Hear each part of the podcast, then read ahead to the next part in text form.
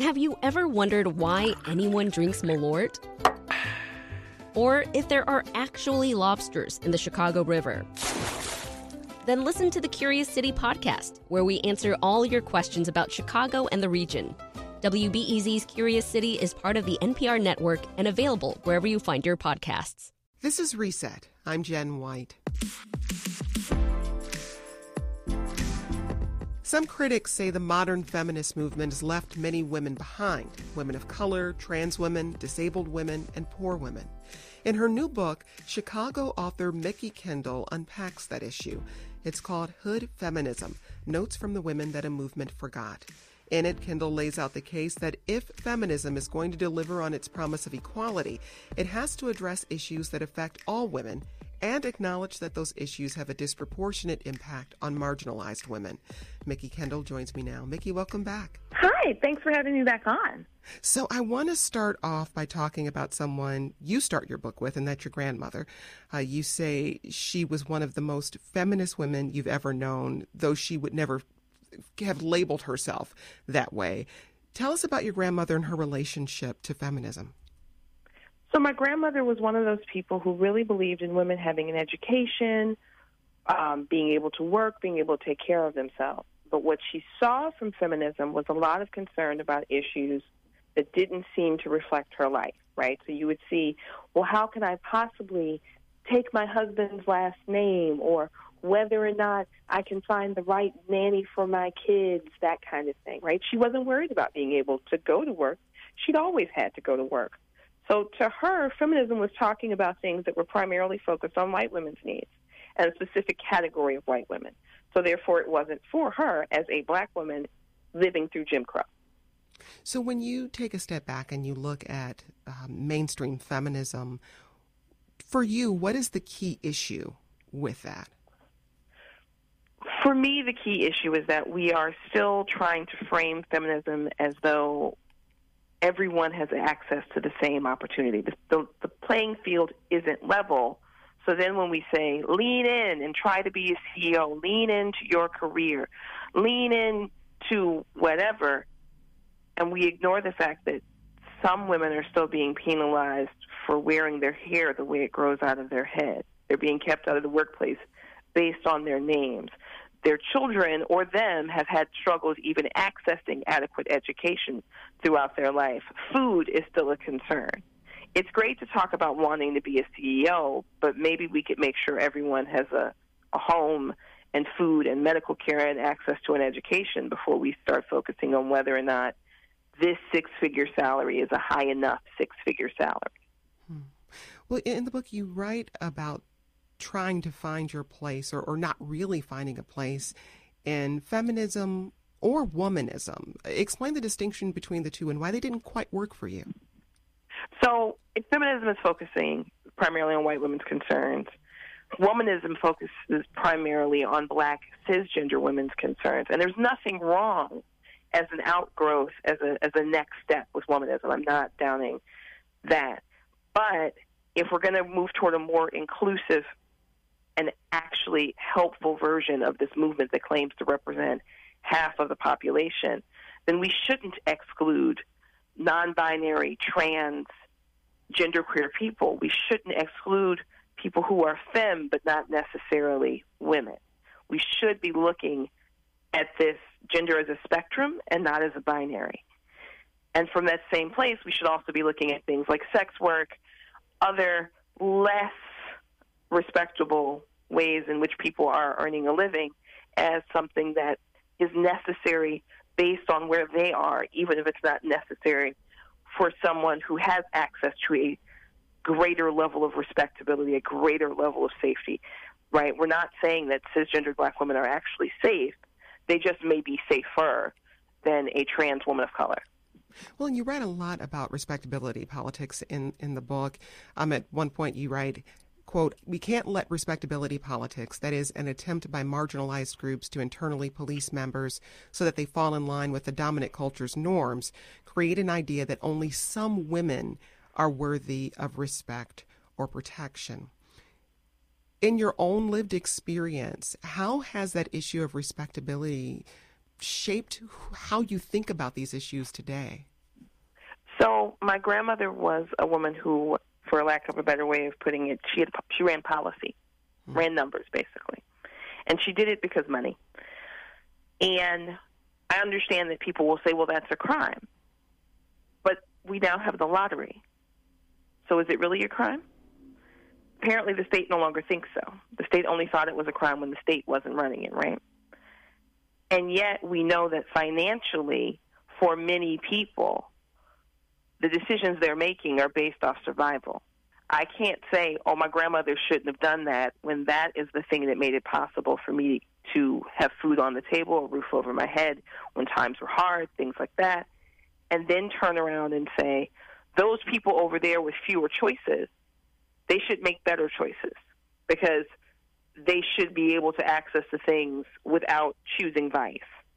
Right? So when we're talking about, let's say, drug crimes, I know people are going to say, well, drug dealers are bad. Okay, fine. But have we ever looked at where drug dealers come from? I know that TV tells us it's a rich, bored kid. Reality tells us it's a kid with no options often. It's a kid who is in either foster care, some version of kinship care where the money is running extra funny, or no care at all. And they're having to figure out, with no high school diploma, no safety net, how they're going to eat and where they're going to sleep every night. We can't give people a series of bad choices and then be upset that they picked the quote unquote wrong choice when there is no good choice.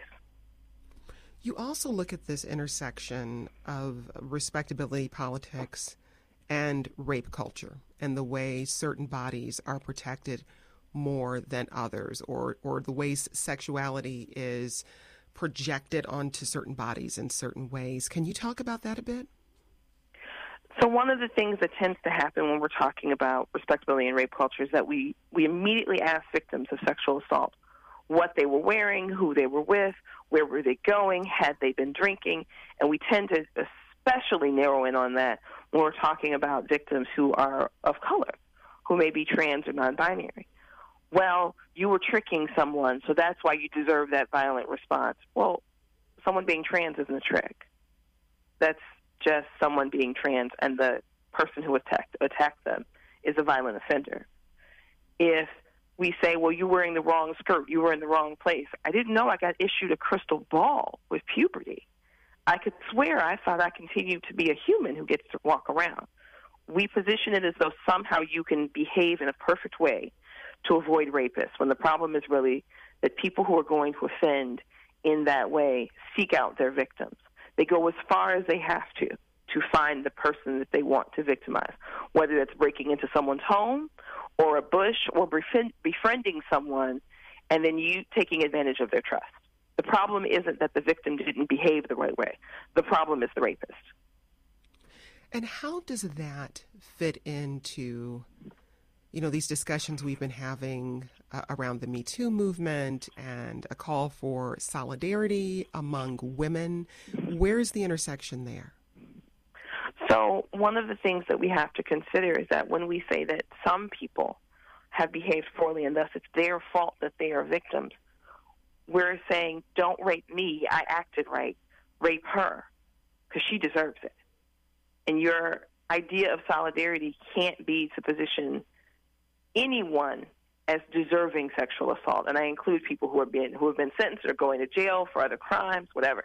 We need to visit, be, be looking at solidarity and feminism as a world where no one is being assaulted as the goal, as a world where we actually do something about the underlying mental health, social health, other conditions that may make someone think that sexual assault is okay.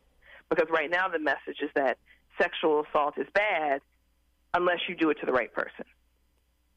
And then we're going to hand wave it, right? So you see this with Brock Turner, for instance. Everyone was horrified and appalled that this guy who caught was caught in the act got a slap on the wrist, but that's most rape cases. It was just that this time they thought his victim deserved more justice. Slightly. She didn't get the level of justice they thought she deserved. But no victims are getting much in the way of justice. Less than 1% of assailants. I know we like to pretend that rapists go to jail because that's what Law and Order and other propaganda shows tell us, but actually what happens is less than 1% of rape cases result in a conviction.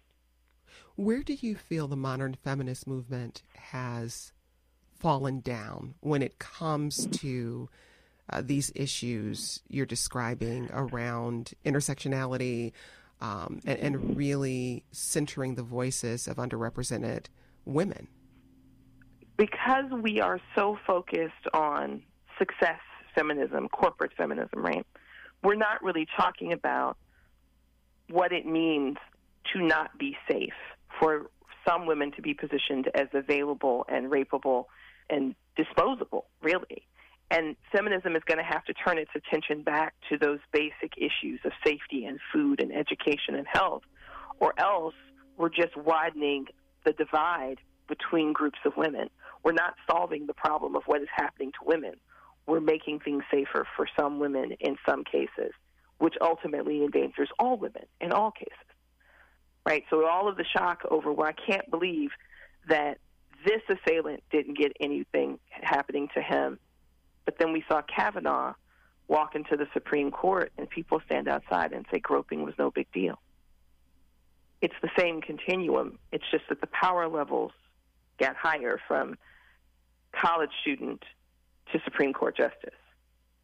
It's all the same problem, and feminism has to address it before we get to the point where the person making decisions about laws is a person with this long running history. Mikki, you describe hood feminism as lived feminism, and you include a lot of your own story uh, in this book. Why was that important to do? I think that sometimes when we're talking about issues, they become so abstract, we forget that they affect actual people. And if I become the person in your head, or a person like me becomes a person in your head when you read this and you think about these issues, they're no longer this amorphous problem for someone else to solve. They're instead something that you, me, we all feel a responsibility to address and to address consistently. And that doesn't mean that I expect people to stop what they have to do in their own day to day lives, but it does mean that when the time comes for that hearing about school closures in your area or school district boundary lines, about closing mental health clinics, about any of the things that we've seen happen in Chicago as we are now currently facing uh, the pandemic, we think, hey, if I do something before that becomes a major problem, if I speak up, even if this won't hurt me, but it will hurt other people, then maybe I can avoid making things worse. Maybe I can help make things better in my community for people who don't have as much as I do, who don't have as many resources or the time to go to those meetings, the ability to go to those meetings, right? You can show up for your community, even if it doesn't necessarily benefit you. There's a chapter in the book where you talk about hunger, and, and I just want to give people a specific idea of one of the arguments you make. At one point in your life, you were on food stamps. You were worried about being able to provide for your child and that you might even lose him. And you write, quote, It's hard to take a rich woman's children. It is remarkably easy to take a poor woman's, though. And later you say, You can't be a feminist who ignores hunger. Talk about why you see hunger and poverty as specifically feminist issues. I see them as specifically feminist issues because they affect all women at different ways. But one of the things that we know, for instance, in America, is that a, a home headed by a single parent is likely to be headed by a woman.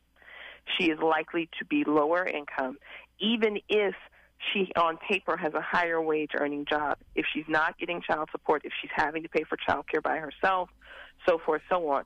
Functionally, she has less money than a man in a similar situation because her pay rate is always going to be lower on average, right? We know that it's not just a question of correcting for the jobs, it's a question of correcting for two people, different genders at the same job with similar experience levels. He's often perceived to need the money more than she is. And so when we're talking about hunger and poverty, yeah, these are hidden issues and they don't affect every single woman, but we know that they show up in every community in America. We know that often hunger is invisible because unless you're in someone's house, you don't know what they're eating.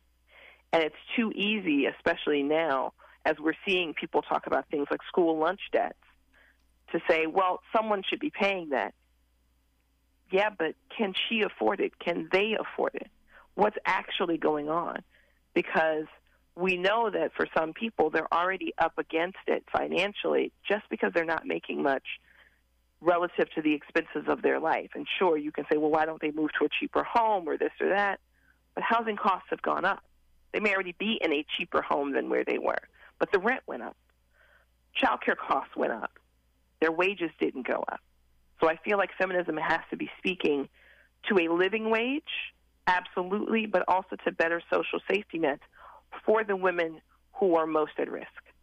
The pandemic, the actual vi- viral pandemic, is a major problem, but we're seeing other smaller public health crises develop that will become larger, right? We already know that people are going hungry. We know that food stamps have been cut, that people are losing their jobs and finding that the social safety nets that they expect of unemployment insurance, um, help with their rent, all of these things don't necessarily exist anymore, right? And with that, poverty is about to be our next pandemic for many communities. And it's not just a matter of reopening the economy, it's a question of what will happen to people who were teetering on the edge, what will happen to the people whose jobs won't open back up. Pier 1, for instance, is closing all of its stores. Where are those employees going to go? And it's easy to say, well, that's retail, and they can find another retail job. A retail job where? How many other stores are in the same boat? So when we're looking at this, for me, what's hitting me is that we don't really have a society that allowed for people to shelter in place and pay their rent and be able to eat and stay home and minimize the risk of transmitting this disease. What we have is a society that says we didn't build an infrastructure, but we need you to pretend you have that infrastructure right now. And if you don't, oh well. We're going to reopen in some places in staggeringly different ways, and we're going to cross our fingers and hope that it's enough and that we can make things right this way. None of this is, is easy, um, and you acknowledge that in, in the book. And what you're talking about in hood feminism is really a radical shift in the modern feminist movement, a rebuilding of it. What do you think it would take to make that happen? I think at this point, we have to be having these conversations openly and in public and with each other. I know there are people who will feel like this is airing dirty laundry that could be addressed later, but we're 100 years in. Later has never come, right? So at this point, the conversation has to be about what we can do going forward because in the six months or a year or 18 months, I've heard different numbers, before COVID is theoretically addressed with a vaccine, right? What's going to happen to all of the women who don't have the resources to ride that out? What's going to happen to all of the communities that are those women are integral parts of if no one is able to take care of things in those places? It's easy to think, well, that's those people's problem over there. That problem is coming to knock on your door soon enough because survival logic is one where you get what you need to stay alive regardless. Right? We we can't say that we're anti-crime, and we we want to see people go back to work and not be you know lazy on handouts or whatever the rhetoric is going to be, and then say, but we want you to starve for the good of society. We want you to watch your kids go hungry or uneducated so that the rest of us can stay comfortable. Or we want you for less money and no protections, no workplace protections to speak of, to be the person that provides us with what we need to be comfortable and for you to take all those risks with no reward. It's an illogical stance, and yet we're trying to take it. That's Chicago author Mikki Kendall. You can get her latest book, Hood Feminism Notes from the Women That a Movement Forgot, everywhere books are sold. Mikki, it's been a pleasure. It's good to hear your voice. It's good to hear yours too. Thank you for having me on again. And that's today's reset. For more great reset conversations, go to wbez.org slash reset. Hear stories about news, arts, culture, the coronavirus pandemic, and more. That's wbez.org slash reset. Now tomorrow, WBEZ's Becky Vevea fills in as host and takes you through our big Friday news roundup. There's a lot of news coming out of City Hall and Springfield this week, so you won't want to miss it. I'm Jen White. Take care, stay safe, and let's talk again soon.